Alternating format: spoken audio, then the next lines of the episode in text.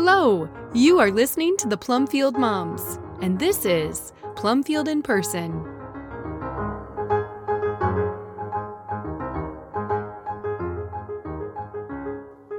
Hi, I'm Diane Pendergraft here with Sarah Masaryk, and we have Sarah Kim and Tanya Arnold with us today. They're the Biblio Guides ladies, but we're just here I, unofficially to have fun. That's the real reason. We made up a reason to just have this right. monthly chat. Is that it? Right, yeah. you know, it's really been so much fun getting to know Sarah and Tanya as well as we have over the last nine months. We're recording this episode in kind of towards the end of March, and we have almost 20,000 downloads on this podcast in the last nine months. That's pretty staggering. And Mhm. the mass majority of those downloads are episodes that they are in. So that just tells you such an important part of this podcast that they have become. And that's because they've become really important to us personally as well. So we're so glad to have them here. And while we're recording this, it's the very end of Biblio Guides' birthday month. Yay! Happy birthday, Biblio Guide! Thank you. Yay. Thank you. Girls, it's really exciting that your beautiful community and database is officially a year old. How does that feel? awesome. Fast. Same way it does when you have a child, I suppose. Where did a year go? Is your baby sleeping through the night yet? No. and funnily enough, neither of our babies are. I think Una, Sarah's youngest, is such an integral part of who we are. And she's not sleeping through the night either. Well, we love Una, and Una makes an appearance in every podcast that Sarah joins us for, and we love it. We we love having her here. And mamas, we want you to know that we remember very very clearly what it's like to be in the trenches of the early early little kid days. And what's kind of cool here is that and so Sarah has a 13 year old and an almost two year old. Tanya's got babies who are almost getting married and in elementary school. Mm-hmm. I have kids who are in middle and high school, and Diane is a grandma who has grandchildren. And Diane, how old are your grandkids? The oldest is 15 and the youngest is 2. So, quite an age range of little people of varying ages and stages in our lives. And I love that that kind of bears out in what we're reading and how we're reading because we're reading for our kids too, right? We're, we're reading for the people in our lives. So, Diane, last time we had this conversation, you were in your state capital and you did not have books with you. No. Today, it's lovely to see all your books. Yes, I love being surrounded by books. Thank goodness Cheyenne does have a really big library, Yes. and it was only about four blocks from where we were staying. So that saved me. Yes. Well, friends, this is the second episode in a series that we are doing called Your Reading Life. No, that's a soap opera. Yeah. the days of our reading lives. No. Um,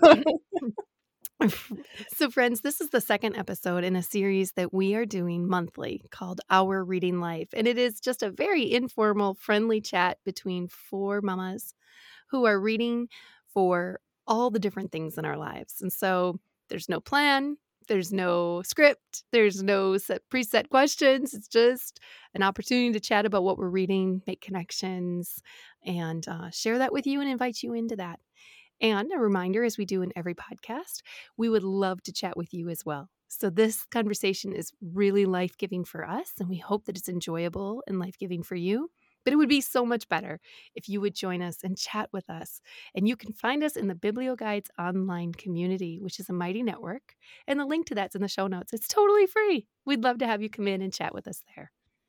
So, last month, Tanya was halfway through a book, Beorn the Proud, right, Tanya?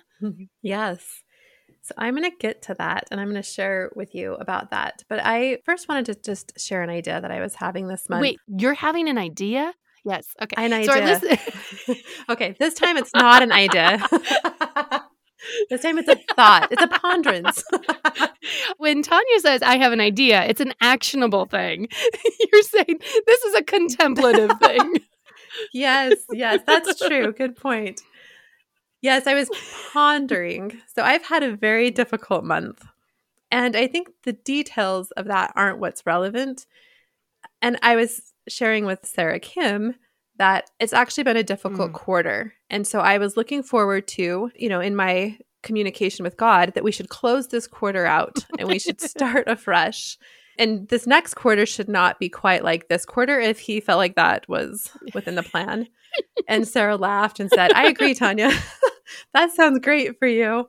And I was just, I was considering life and the seasons that women mm-hmm. find themselves in, whether you're like, I have a daughter that's about to be married, you're newly married, and you're starting that next stage of the journey in life, or, you know, whatever age your children are at. I find myself at a stage where I have mm-hmm. aging parents, I have children getting married, I have an mm-hmm. elementary child, I have a number of things on my plate that feels like having my one foot in two different places at the same time. It's a strange balance.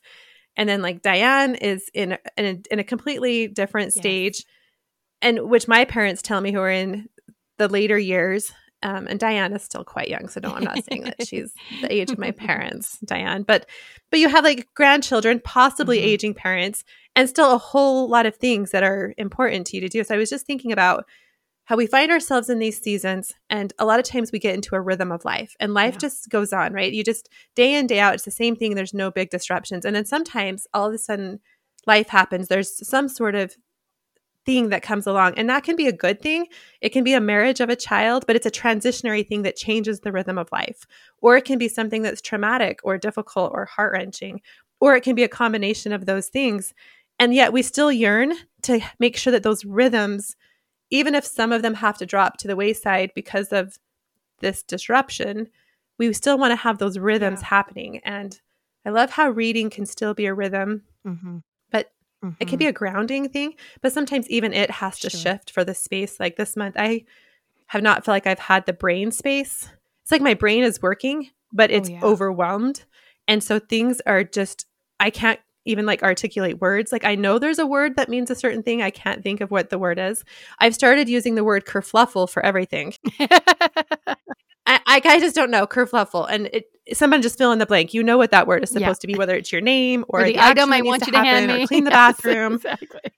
and this kind of ties into like my idea. Like I'm a mm-hmm. slow reader too and methodical, but I loved the grounding that it created when you have mm-hmm. good friends and passion projects or things that nurture you that can help you create that rhythm when you're going through a really difficult time or maintain that rhythm when you're mm-hmm. in a mm-hmm. really difficult time. So I've this month I just thought I can't even focus on reading. I don't know, maybe oh, you guys yeah. have been there where the words like you just keep reading them and you just They're don't know what you're reading. Mm-hmm. They're not getting in, but because we were reading mm-hmm. for the podcast and um, this Friday is Keeper of the Bees airs, and that was such a mm. fortuitous book for me to read in mm-hmm. this season. And so that was really life giving this month. And then I knew that Sarah had said, make sure you come ready to talk about Beorn the Proud. So I had to finish the book, you guys. and it's a children's book, so it's not difficult, but it was about on par with the ability that I had. And I did finish it oh, this morning. And it's so great, you guys. It's by Madeleine Yay. Polland. She wrote a lot of books in the American Background series, which is in the Clarion series, which were both Catholic series. The books aren't Catholic. I just want to clarify that. Isn't that one of the beautiful things that we're finding with Bethlehem books? That their books may have mm-hmm. been authored by Catholic authors, or the books may have originally appeared in Catholic series, but they're not expressly Catholic. Like the Hedge School is expressly Catholic, Sun Slower, Sun Faster, expressly Catholic. But 90% of their books are just excellent stories that just have excellent values in them. So they were being marketed to families of a particular religious persuasion who would not find them jarring or offensive. That's really what the label there is all about. Yeah, that's absolutely right. So I think this was the second book she wrote, Beorn the Proud, and it's set during the Viking era. And this one was reprinted by Bethlehem Books, but I also know yes. that Hillside Education is reprinting a lot of her books. So I've been really yeah. wanting to delve into her, right? And now you guys we're gonna want to go hardcore okay, I'm, I'm, good with that because I'm just looking here, and Tanya, she is Madeleine Angela Polland, a prolific Irish children's author. Done. Sign me up. Yes, this story was just so fun and interesting. So, first, it's fun because it's historical fiction. So, you get a great sense of the time period, and you get basically there's this, I think I shared this last time, but there's a Viking raid Mhm. into Ireland. They kill a lot of people, take one girl captive, and it's a 12 year old boy has basically taken this 12 year old girl as Mhm. his slave. And then it's their Mhm. story. And it does end up being a conversion yeah. story. And um, it's a gentle conversion story, but it does show her faith and her belief systems and his belief systems in the gods of the Mhm. Vikings and what Mhm. he believed. And you also see some of the tragic things Mhm. that they do. There's at one point where they're doing sacrifices, and she's horrified when she finds out that some of them are Oh, even yeah. human. She's always telling him the stories Yeah. of her faith, and he listens, but he kind of thinks it's silly. He thinks it's a weak God. You have a weak God who's Mm. humble. You have a weak God who would sacrifice Mm. his son. And then towards the end, he faces a really great challenge, and things come together in a really beautiful way, and it ends up being a conversion story.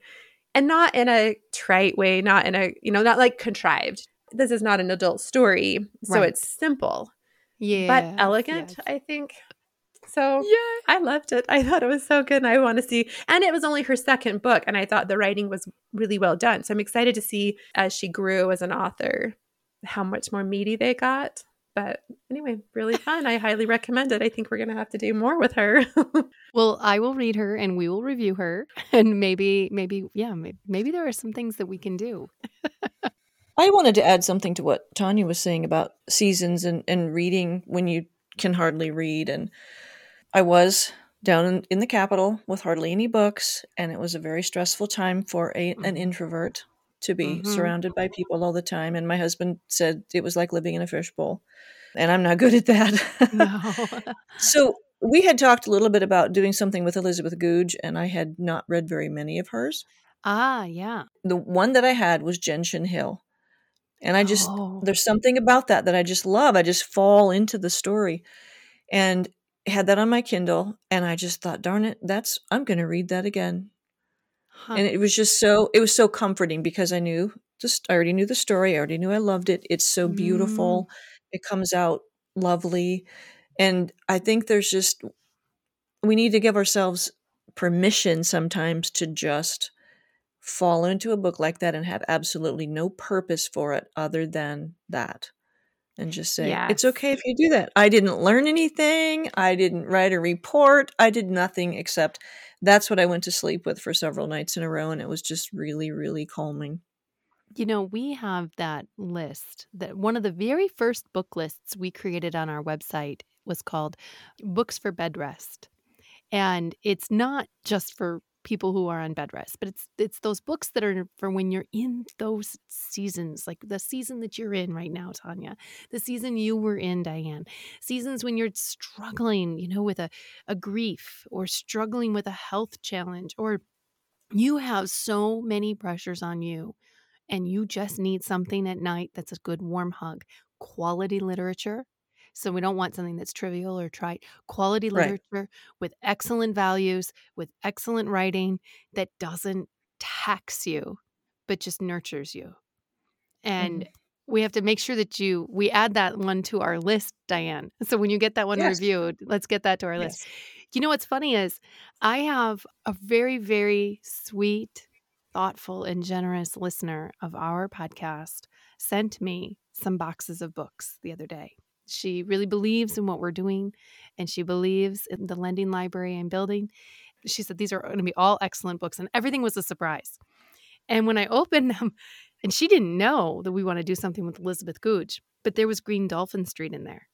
And then I went to the thrift store that like two days later, and there was an identical copy of Green Dolphin Street, like calling to me. I thought, okay, I hear you, Holy Spirit. I hear you. I'm going to need to get to that one soon. so it's funny that you bring up Elizabeth Goudge as well, Diane. I've only ever read one of her children's books. I haven't read her adult books yet. Diane, have you read more than that particular one? Have you read The Little White Horse? Yes, but I didn't like it. I love that one.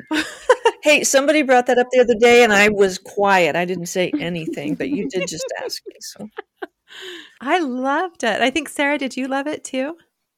I loved it so much. And I also read uh, Linnets and Valerians, her other one of her other children's books, and loved that one too. I have not read any of them. None. And and it was a weird thing Oh. because Elizabeth Goudge would come up in potato peel pie like monthly. Always Elizabeth Goudge, Elizabeth Goudge. And I think I got a little defiant about it. Like, well, if everybody loves it, I don't need to do it too. like, I'm just not going to do the thing. and then I, I just, I kind of knew though, there's just something about the aura around her that I just knew I was probably going to love her. And when we were interviewing Margie McAllister, she was scandalized that I had never read any Elizabeth Goudge because she kept saying, You would love her, Sarah. Diane, do you remember? Did Margie say that Elizabeth uh, is like her go to comfort books? I yes, I believe so. I was just gonna see if I could remember which one she said was the best. Dean's Watch. Because I, went and clarified with her. She said City of the Bells is really good and Dean's Watch, but Dean's Watch Dean's is her favorite. Yeah. Yeah. Or her was her favorite at that moment. I did get that one a while back, and that was another one that I had to just say I can't do that right now. I have too much to do. Stop tempting me. And I yes, really, I also just wanted to say we have a book list on Biblioguides as well called Comfort Books for Adults that you could Oh, link oh, in the show notes. I think lovely. Yeah, those kinds of books for sure. It's always Pride and Prejudice for me whenever I'm going through a time like that. Even when I was actually by myself in London, I just listened to the audiobook. I listened to it like when I was on the tube traveling Oh. around. that was me too, Sarah. Yeah. For me, it's always 84 Charing Cross Road because it's short, it's two cups of tea, and it just, and then, and then it always goes, I get done, I'm like, oh, I really need to watch it again. then I watch the movie. and then, and then something always just feels a little bit better about the world. I feel that way about 84 Charing Cross Road too and Potato Peel Pie yes, yes. because I think if you're doing the Audible, Oh, yeah. and maybe it's just because I've listened to them so many times, you can also just start it anywhere. You can just you can just forward and be like, start here. Which I think you could do with Pride and Prejudice too. You could just start anywhere and feel like I'm back home. I'm with friends. It's warm you know and what cozy. we should do is create a fun list where you know if, if these if this is your comfort book and you just don't want to do like the whole pride and prejudice just hit play at this minute marker. And it could be you know mr collins proposal or something like that. So you just walk into it going oh yes here we go. Mm-hmm. Sarah what are you reading this month Yeah. So um, before I talk about that, I did want to just mention something I learned about the book I brought up last time, Jessie Benton Yeah. Fremont. The author of that book was actually, I don't know how I missed this because we have it all detailed on Biblioguides, but the author of that book was Marguerite Higgins. And she's actually the main character in Nathan Hale's Hazardous Tales, the Cold War correspondent. So I think I mentioned that she was a war correspondent. So she's actually the main character. I, I mentioned to Kwanu that I was reading this book, or actually, I think he saw it on the table and said, Wait a minute, that author sounds familiar. and he's the one that mentioned it to me. but yeah, he's read all the Nathan Hale books and, and loves them. So I thought that was a really fun connection. So I want to talk about Nathan Hale for a second. So we never had them until recently. And for years, Jack wanted them because he always knew that people who liked the books he liked, like everything that Kwanu likes, Jack likes. And so Jack thought for sure he would love them. And we got them and he said, I don't like these. Now, I don't know why he doesn't like them. I, I haven't read them yet. Um, I'm just curious, Sarah, have you read them? I've read one, the complete book, and then others I've just read pieces from them. And I think Tanya's also read the first one. And so what do you girls think of them? Do you enjoy them? Should I read them? Yeah, so I think they're definitely not like my typical style of book because they're graphic novels and they are very casual in the language, Mhm. but they're also really well researched and very Mhm. interesting. So I think reading them Mhm. is pretty quick and you Mhm. just learn a lot of interesting things that you didn't necessarily know before. So I think it's not like your typical story, like I said, that probably most of our listeners are used to listening to unless they're avid graphic novel readers. But I think for certain kids who Right, really right. maybe are not as interested in history. Like Kwanu was never loved history, mm. but he loved the Nathan Hale books and it really like helped him just like grab onto a lot of interesting information in a fun format. So I think as far as graphic novels go, like these are some of the better ones, I think. Cool. Some they definitely have some violence and some other things. The back of each one says like the kinds of content that's included, but they're very accurate. Sure, sure. And I should clarify Jack loves Asterix. So he loves Asterix. He loves Calvin and Hobbes. Uh, there's something else he reads too, at Far Side. So he, he it's not as though he's adverse to graphic novels or violence because there's plenty of violence in Asterix. um, but maybe he was expecting them to be funny. It might be that his graphic novel experience made him think. I think they're really funny. Maybe it's not his kind of humor. I don't know. Oh, okay. All right. well, now I'm curious. What about you, Tanya? I love them mm-hmm. for what they are. I think they can grab kids and sure. light a fire sure. under them for history. I think because it's chunky, right? So that graphic novel format is like a chunk, a chunk, a chunk, a chunk. So it's not so many words and that it's kind of like just a like a warm up, like a training right, for reading almost so I think when you're looking at that 8 to 12 year old stage and they also like humor and it is a boy humor it really is. And then like Sarah says it's well researched. So I read the first one. Our recommendation is you right. read the first one because it's the story of Nathan Hale and basically he's telling his story to the executioner and he's staving off being executed. And at the end, this is like a thousand and one Arabian Nights. So it is. It's exactly that. So then he's not he's not oh. killed at the end of his, the book. And then he goes on to basically be the quote unquote narrator for the rest of the stories and he keeps staving off oh, the execution. Wow. so it's clever that way. You have to set mm-hmm. that first, right? And then you can read them really in any order that you want. But when I was reading the first one, I read to my husband a lot, or he listens as I'm reading. Is there a distinction? I know, right? Well, either he's he he works from home, so he's always around. Like he pops up all over the place when I don't realize that he's around. And sometimes I'm just like, sit for three minutes. I'm going to read you this line. So I was reading the first one, and multiple times I said, "That did not happen. I have never read that mm. anywhere else." And then I paused the book, go to Google, I'm researching it, and I and I said, "Oh, I guess it did." Huh? I did not know that my son loves them and he tends to really like more fictional things and he also loves we have all yeah. the asterix also yeah. and he loves calvin and hobbes so but he did really like these and then i was really interested in the donner mm-hmm. party mm-hmm.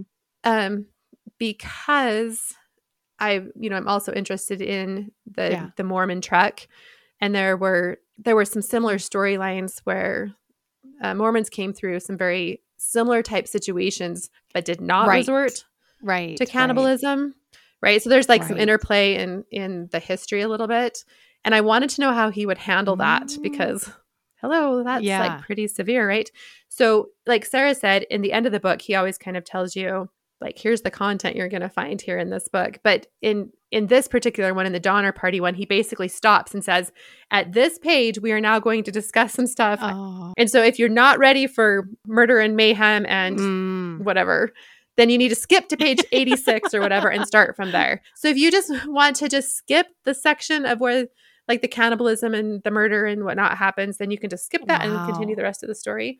And still really well told. He's choosing interesting stories from sure. history to highlight that are part of sure. a prominent story. I think mamas should look at them for their boys. Yeah, I think they're good. Yeah. So, Sarah, other than Nathan Hale, what are you reading this month? Yeah, so I didn't read a lot this month, but I did read Rocket Genius by Charles Spain Verral. Oh. It's been reprinted by The Good and the Beautiful. It's not very long. Yes. Um, only 60 something pages. And, um, but I think I might have Kwanu read this next year. About Dr. Robert Goddard. Mm-hmm. So the first person to set off a rocket and, and his ideas about how rockets might be able to get to space, which was really ahead of it, his time. And reading yeah, about his childhood yeah. was just fantastic because he was just one of those kids who did all kinds of crazy things. You're like, parents don't let their kids do that anymore. all kinds of experiments in the house and um, you know, kind of running free in the in the yards and, and around town. And you know, clearly like very, very passionate. Like that this he was gifted. I mean, he was really, really Mhm. passionate and would pursue his passions and figure out ways to make them happen. And it was so it was a lot of fun. I really liked it. We have that book on our shelves. I'm very excited to get to it. And when, you know, my my oldest who's not a big like a big lover of reading. I mean, he reads cereal boxes. He reads everything, but it has to be nonfiction if it's gonna like draw him in. And he saw that one, ooh, and he's 15 and he was just like, Yeah, I gotta go take that. Yeah, I think you would like it. The other one I haven't finished. I'm reading this aloud to Kwanu in the evenings. We're just reading a chapter at a time, and the chapters are super short, like a page and a half. Is Carry a Big Stick, The Uncommon Heroism of Theodore Roosevelt by George Grant. Yeah. I believe this is an Ambleside Online book as well. Mm. And I really didn't know that much about Theodore Roosevelt. I knew like some of the stuff with the national parks. Again, I always blame my Canadian upbringing. I really don't know that much American history unless like I've already gone through it with Kwanu. What can I blame? Because I'm an American and Um, Yeah, Sarah, what's the rest of us going to have for an excuse then? I love this book. The writing is really eloquent. Maybe some people would think it's a little bit over the top. Like he, this author uses a lot of really big words, um, but I find Yay. it really fun to read out loud. And he is an amazing person. I'm just kind of enthralled Uh-huh. by his life story and his upbringing, um, and everything that happened to him. So I'm really enjoying this one. We're all grinning because we just recorded a week ago a conversation with three of the library ladies about their favorite American landmark books. Jeanette brought Teddy Roosevelt and the Rough Riders, and all of us were just gripped by her storytelling. Now, that episode's not going to air for a little while, um, but now we're all very curious. I remember her saying he's like her favorite. yes, yes, he is. so, Diane, what about you? What are you reading this month? I may talk too much this time. Wow, yay! that has never happened. I don't remember what we were talking about the other day, but my husband said, I remember the first book I read by myself. And I think he meant chapter book, but he couldn't quite remember the name of it. So I quick looked on Amazon and I said, Was it this one? Who Walks the Attic by Laura Bannon. And he said, Yeah. And I said, Well, would it be worth $7 to you to see it again? So we, I ordered it. It just came a couple days ago. So he sat down on the couch at lunchtime and just and read it right then. And so then I read it after he went back to work, and it was just it was just fun because it's very it's a mystery. And it gets there's there's a build up to there's going to be this big mystery and then in the end it's like and it's it's just funny. Oh, flying squirrels.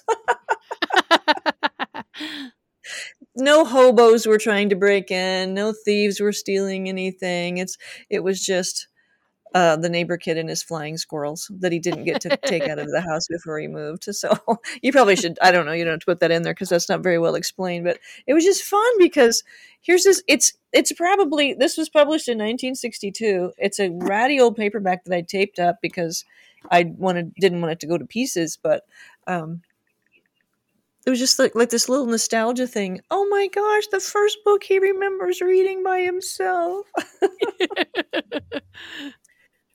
Diane, I think it looks super cute. I'm just Mhm. looking it up. I'm going to add it to Biblio Guides because I think it's so fun to find a fun mystery that's not Yes. super scary Mhm. for young kids, right? I think it's such a great genre for like the 1st second, third grade age where they just want something that's just like a little like, ooh, what's going to happen, but not, you know, not that, not, we're not Nancy Drew Hardy Boys yet. You know what I mean? Listen to how cute this sounds because here's the dust jacket description from the original 1962 edition. Hollis woke in the dark and raised himself on one elbow. There it was again. Plop, plop, plop, right over his head. Something was in the attic. Should Hollis call his sister who heads the family until their parents come? Or should Hall take matters in his own hands and solve the mystery? In the next few days, unusual happenings come thick and fast. Hall and his brother Mike find themselves with more clues than they know how to interpret. At last, Hall resolves to stand guard. The outcome is terrifying, but funny too. I want to read it. This is It right up is my alley. cute. 'Cause when when my husband got that reading it, I said, "Was it a good book?" And he said, "No." well, okay, it's not. If you're sixty, that wasn't the point.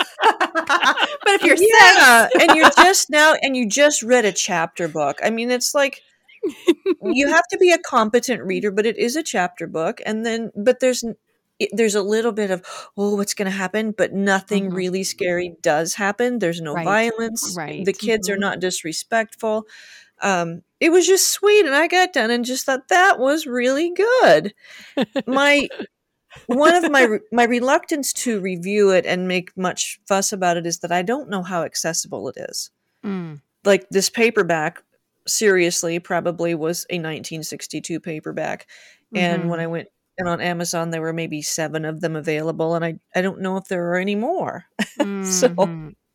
i didn't want to make a big fuss about it and they say you should run out and get this really cute story The author sounded familiar. We have another, we have a picture book by her called Red Mittens on Biblioguides. well i looked her up Mhm. and there you did have a couple of books but this wasn't one of them and i thought that might be why is that you really can't get hold of it I think we just hadn't come across it yet.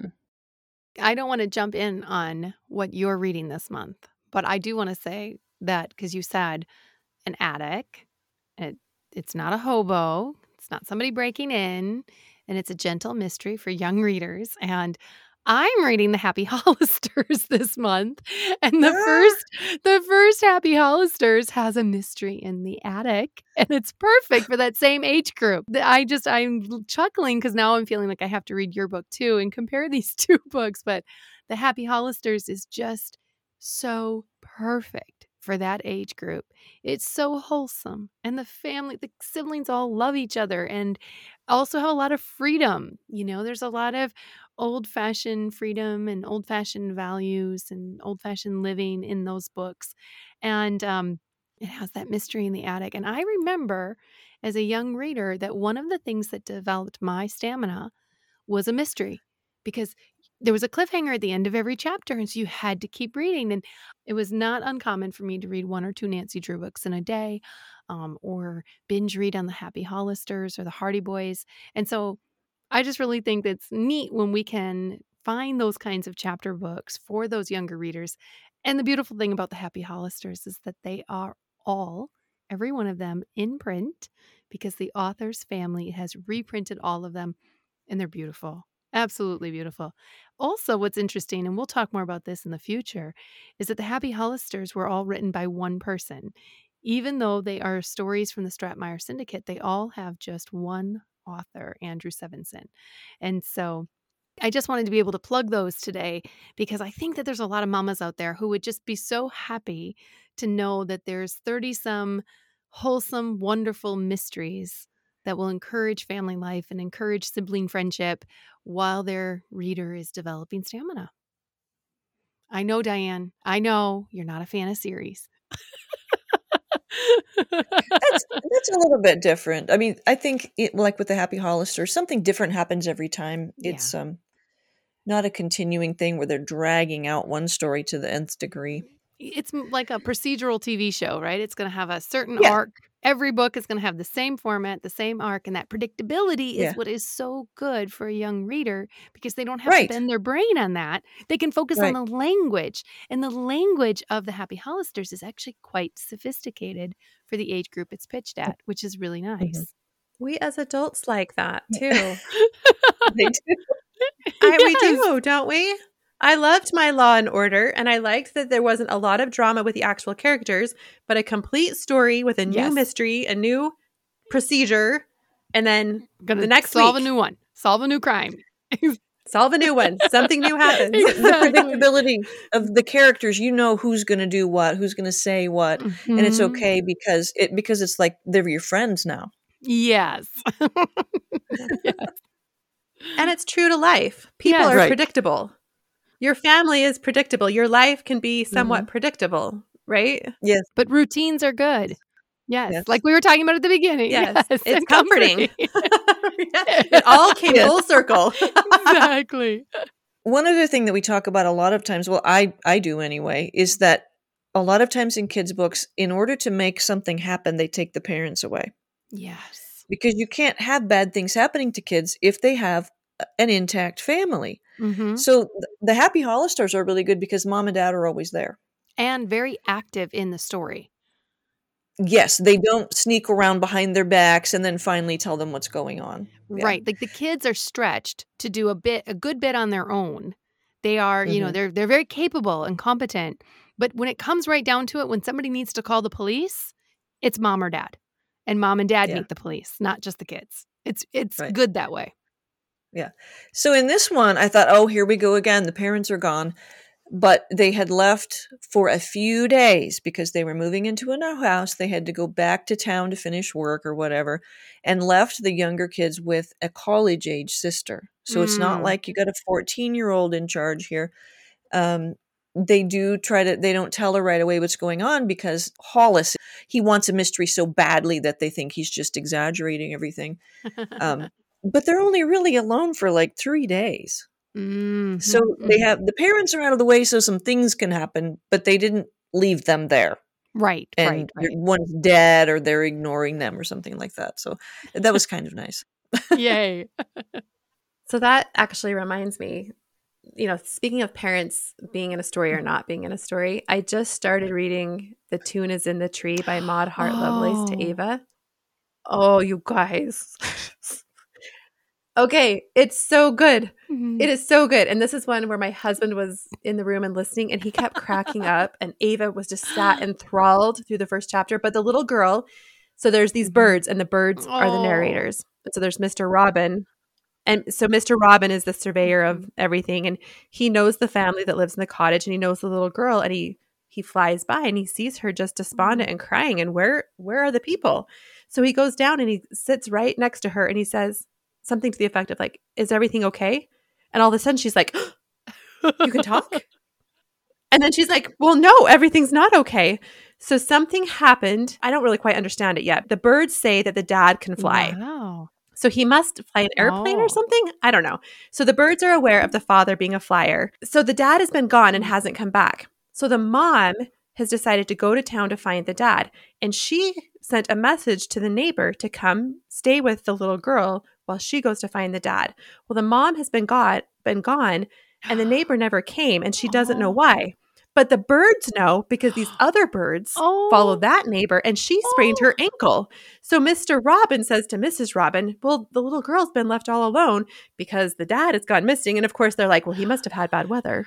And so that's put him down. And the mom is gone. And the neighbors, you know, we know from the Wren that the neighbor has sprained her ankle. So we have to take care Oh. of this little girl. And so now they're trying to devise this plan to take care of this little girl. So now you have this little girl who's going to have this adventure where there's no parents around. eh, But the birds are aware, all of the birds are aware of all the situation. Oh. And it is just delightful and magical in the way that she tells the story. And basically, what happens is that the hummingbird um, has some Mm. magic. And so the Mr. Robin decides he- really doesn't feel that him and his wife can go nest inside the house. It just doesn't really make sense. So the best solution is that she becomes smaller and comes to the nest Oh, like twig in the forest. Yeah, Oh, it's like twig. I know. I was like, oh, this is so, cute. Oh. So mm, it, it's really, really cute. So Oh, I'll let you know month? next month. I'm gonna I'm gonna do that. Cliffhangers every month. um, for our listeners' sake, if if Maud Hart Lovelace, if that name is ringing a bell, but you're not exactly sure who, that is the author of the beloved Betsy Tacy books. And if you grew up reading the Betsy Tacy books, it's quite possible you didn't know that there are five more than the little girl books. So many of us grew up knowing about the the Betsy Tacy Treasury, which are the first four books. You know, Betsy Tacy, Betsy Tacy and Tib, Betsy and Tacy go up the big hill, Betsy and Tacy go downtown. But there are high school. No, there's six books. There's six books.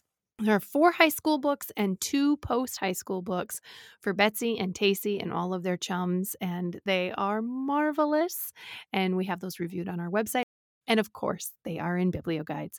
So head over to our website for the show notes or head over to Biblioguides to check those out because Maud Hart Lovelace, she's one of the best. The Tune is in the Tree is in print from a Mm. small publisher, and you can purchase that from their website. And I'm pretty sure it's going to be absolutely worth going and supporting this small publisher because this is a delightful Delightful that. story. So, friends, we do love small publishers. And anybody who thinks that reprinting Maud Hart Lovelace as being worthwhile, that's a publisher I, I can get behind. so, so Diane, what else are you reading other than this delightful first book of your husband's? Well, I am reading Silas Marner. We just started it in Mm. my class last week. And I picked that one because I already know that I love it. Mm. It was, I'm not sure how I started it with my kids when we were still homeschooling and read it and was just going, this is really good. I don't think I'd ever Mm. read any George Eliot before.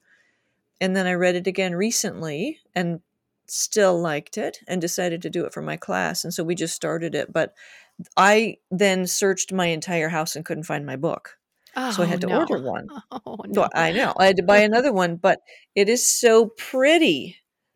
Oh, where is it from? Is that Seawolf It's Press? Seawolf, yes. Yes, another small publisher worth buying from. yes, because I don't think I've had any of theirs before, but um, it has That's- all kinds of pictures in it, and it just feels nice. It's beautiful, and it's it's pretty big. Yeah, that's who I got my Alcott from because I wanted I wanted unabridged, matching spines, Mhm. and you can't get Eight Cousins and Rose in Bloom in matching spines. It's just like it's so hard to do. And if you want to get Little Women, Little Men, and Jo's Boys in matching spines, other than the Illustrated Junior Library, it's almost always abridged. And so Seawolf has these, they're just gorgeous. I'll post a picture on our website. It's just gorgeous because it's also Mhm. got um uh what are the other it also had I also have Jack and Jill and I think I have Under the Lilacs and an old fashioned girl. So I'm a big fan. That's the- like you said, the, the picture book is oversized or that that paperback is oversized. It's got a velvety touch cover, and the paper Mhm. is really thick and toothsome. Yes, and it just has it's t- tons of illustrations. This book just arrived on my porch before we started. You know, like about lunchtime today, so I haven't had a lot of time to look at it, but it's lovely. I just I think that Silas Marner for George Eliot can be so heavy, Mm-hmm. like Middlemarch. yes, I love Adam Bede too, but this one here's a George Eliot for teens. Mm. So that's my advertisement for that. The only George Eliot I've ever read is Middlemarch, and I didn't like it, so I never read more. But so you're recommending Silas Marner because I always see it on the lists, but I kind Yep. of avoided it because I was avoiding her. And friends, George Eliot is a woman. And it actually it actually ends happy.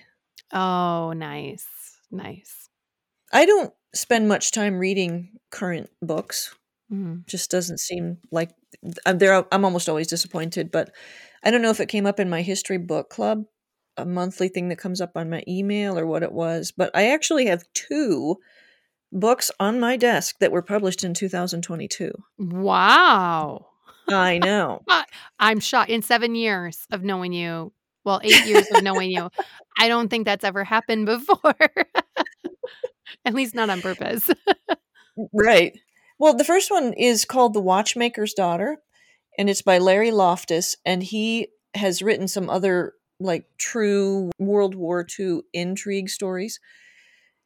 And I guess by doing a lot of research on some other real people who were spies in World War II, um, his publisher or someone said, "Hey, you should check this out," and he ended up doing a biography, an, a biography of, of Corrie Ten Boom. Oh. And so it looked interesting, but I thought, well, if this is just a rehash of the hiding place and her other stuff, then it's not going to be very interesting. But he's done a really good job. I'm not done with it, but he uses the hiding place for reference. He uses her other books that she wrote, like about her father. She wrote several, and he kind of is putting them all together. But he's also bringing in pieces of Anne Frank's book, Mm, like on this day this happened because they're they were in Holland, right. and Anne also comments on that in her book on this Oh, day, Wow. and also some quotes from Audrey Hepburn because she was also Dutch. Yeah. Mhm. So it is actually interesting, and it's really pretty compelling after you get going because Mm. you know what's going to happen. right. Right. So you you know the danger.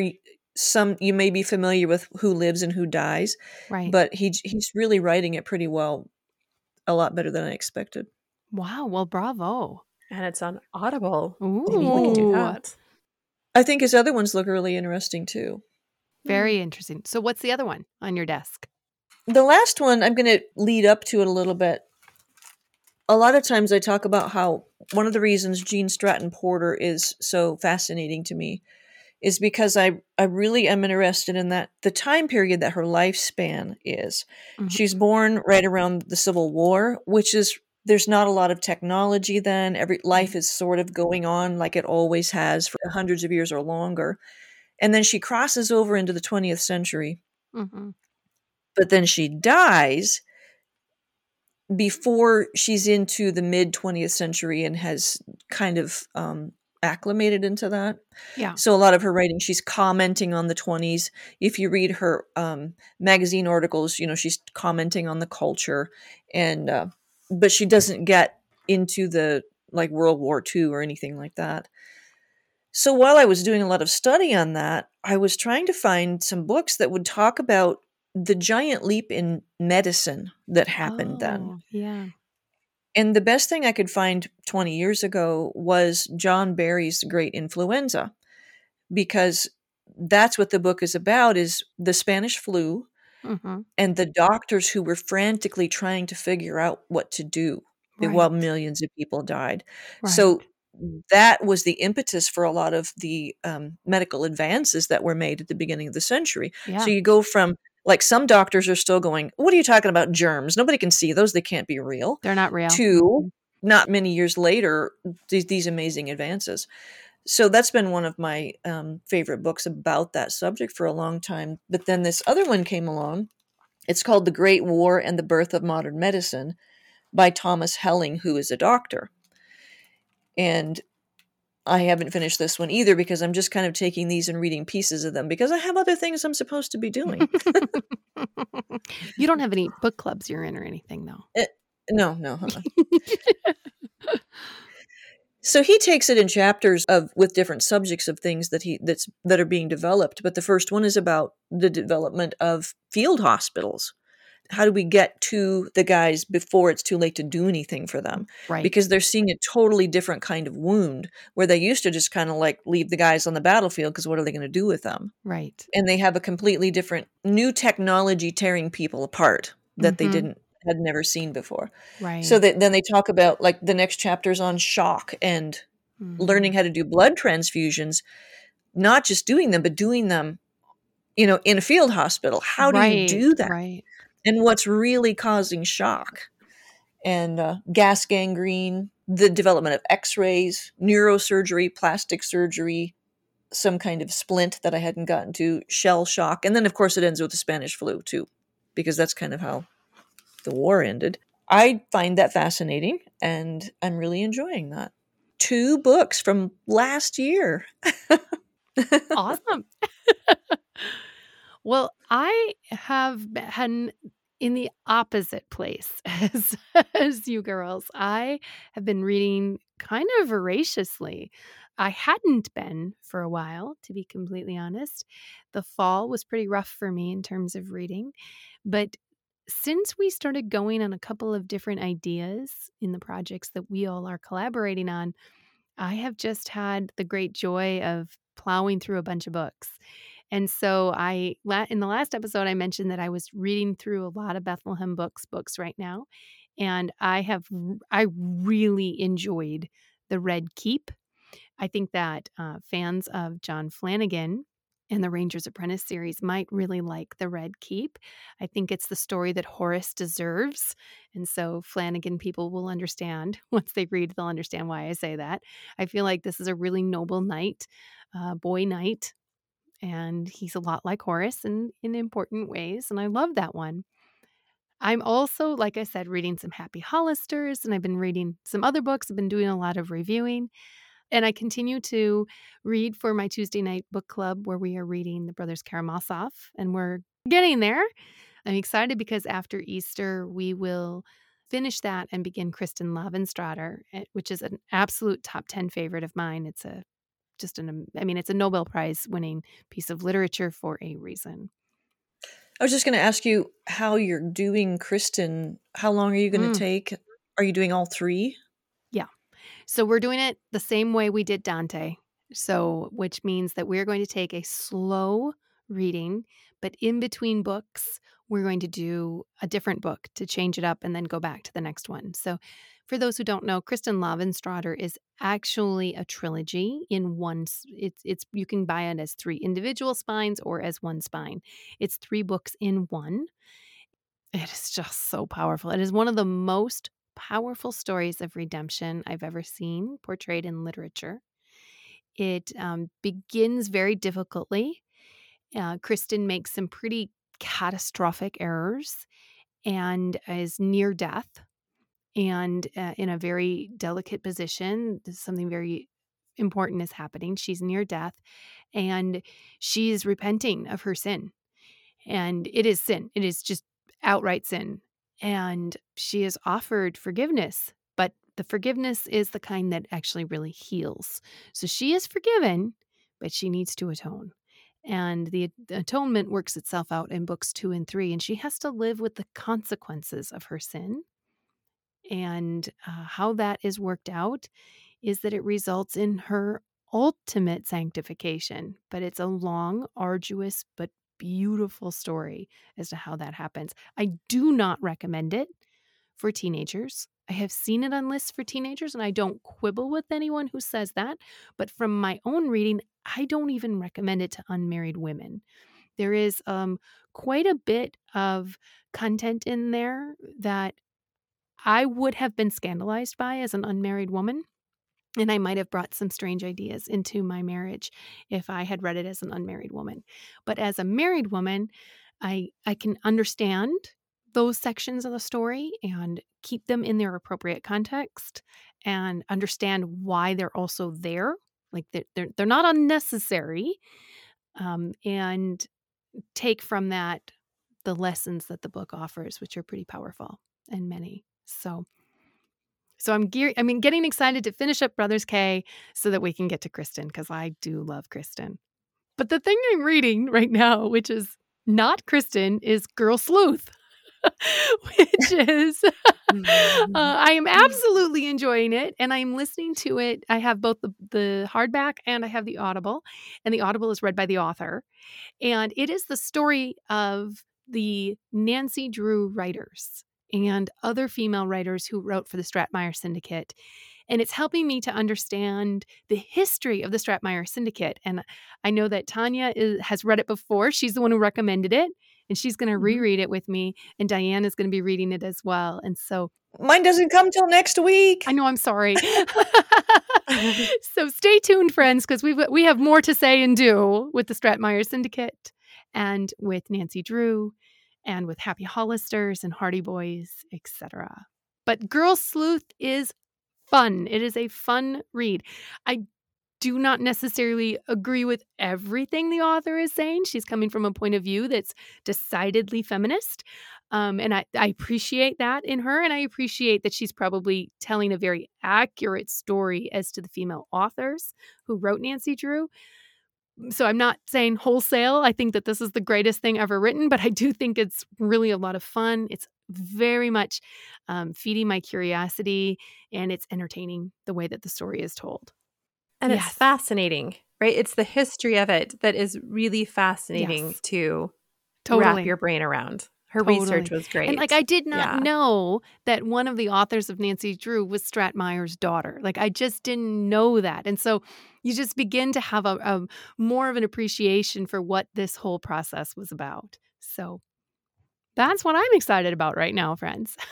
so, you know, Nobel mm-hmm. Prize winning to Nancy Drew. Well, I think maybe Nancy Drew should have gotten a Nobel Prize just for how many girls read and loved her yes. and didn't yes. even care who was writing them. Right. Right. I mean, she was so formative for decades. Yes.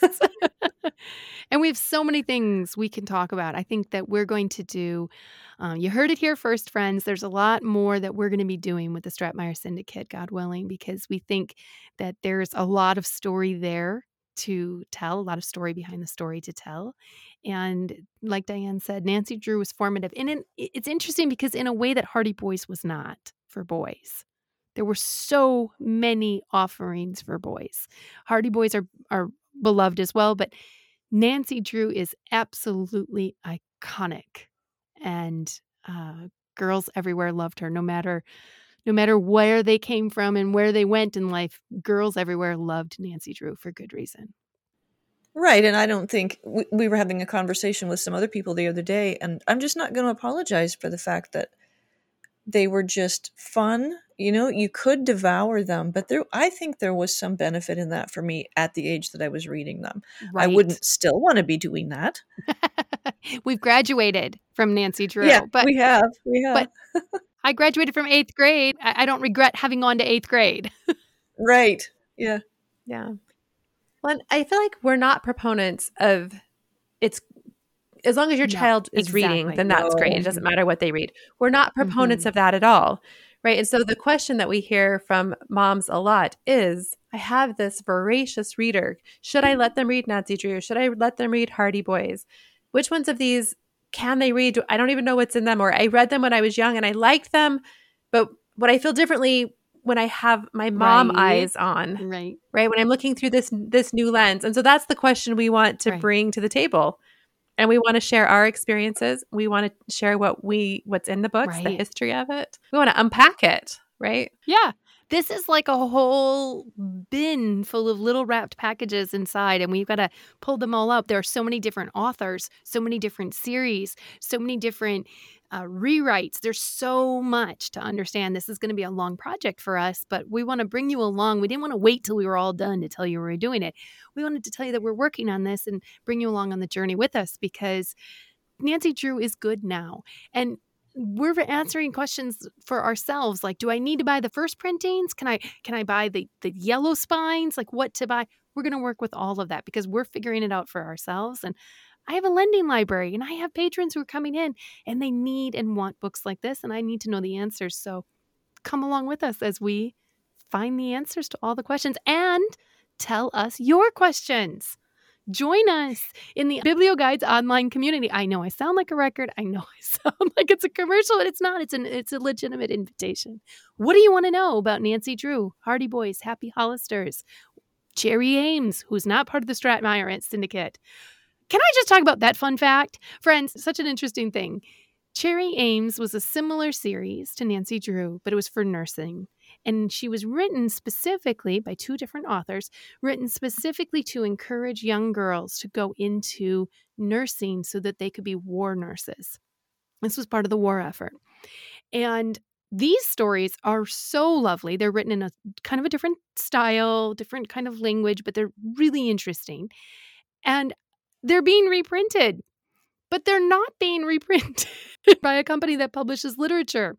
They're being reprinted by a nursing supply textbook company, which I thought was hilarious. So I went to Springer Publishing and I'm like, am I in the right place? This is nursing textbooks. How do I get Cherry Ames? And I typed in Cherry Ames, and sure enough, a whole bunch of them are being reprinted by them. Unabridged? I can't say that they have not been edited, but I can tell you that have, they have exactly the same number of pages, exactly the same number of chapters as their first editions. That's funny. I never heard of them. I didn't until 10 years ago. mm. Once again, very fun, ladies. Thank you for coming, Tanya and Sarah. Friends, as you can tell, this is ongoing, and it is just a real joy for us to be able to talk with each other about books. Of course, we are doing serious damage to each other's to read pile, probably doing the same thing for you as well. Now, I have a whole bunch of other books I didn't know I needed to read, so thank you, friends, for that. Um, as always, the show notes will have links to everything. As always, we invite you to join us in the BiblioGuides online community. Let us know what you're reading. We want to hear what you're reading, what you're recommending, want to know what you like, want to know what you think of Cherry Ames or Nancy Drew, Happy Hollisters. Come and join us, have a chat with us. Thank you for listening. And next month, we'll find out how all of the books we're reading turned out. Until next time, friends.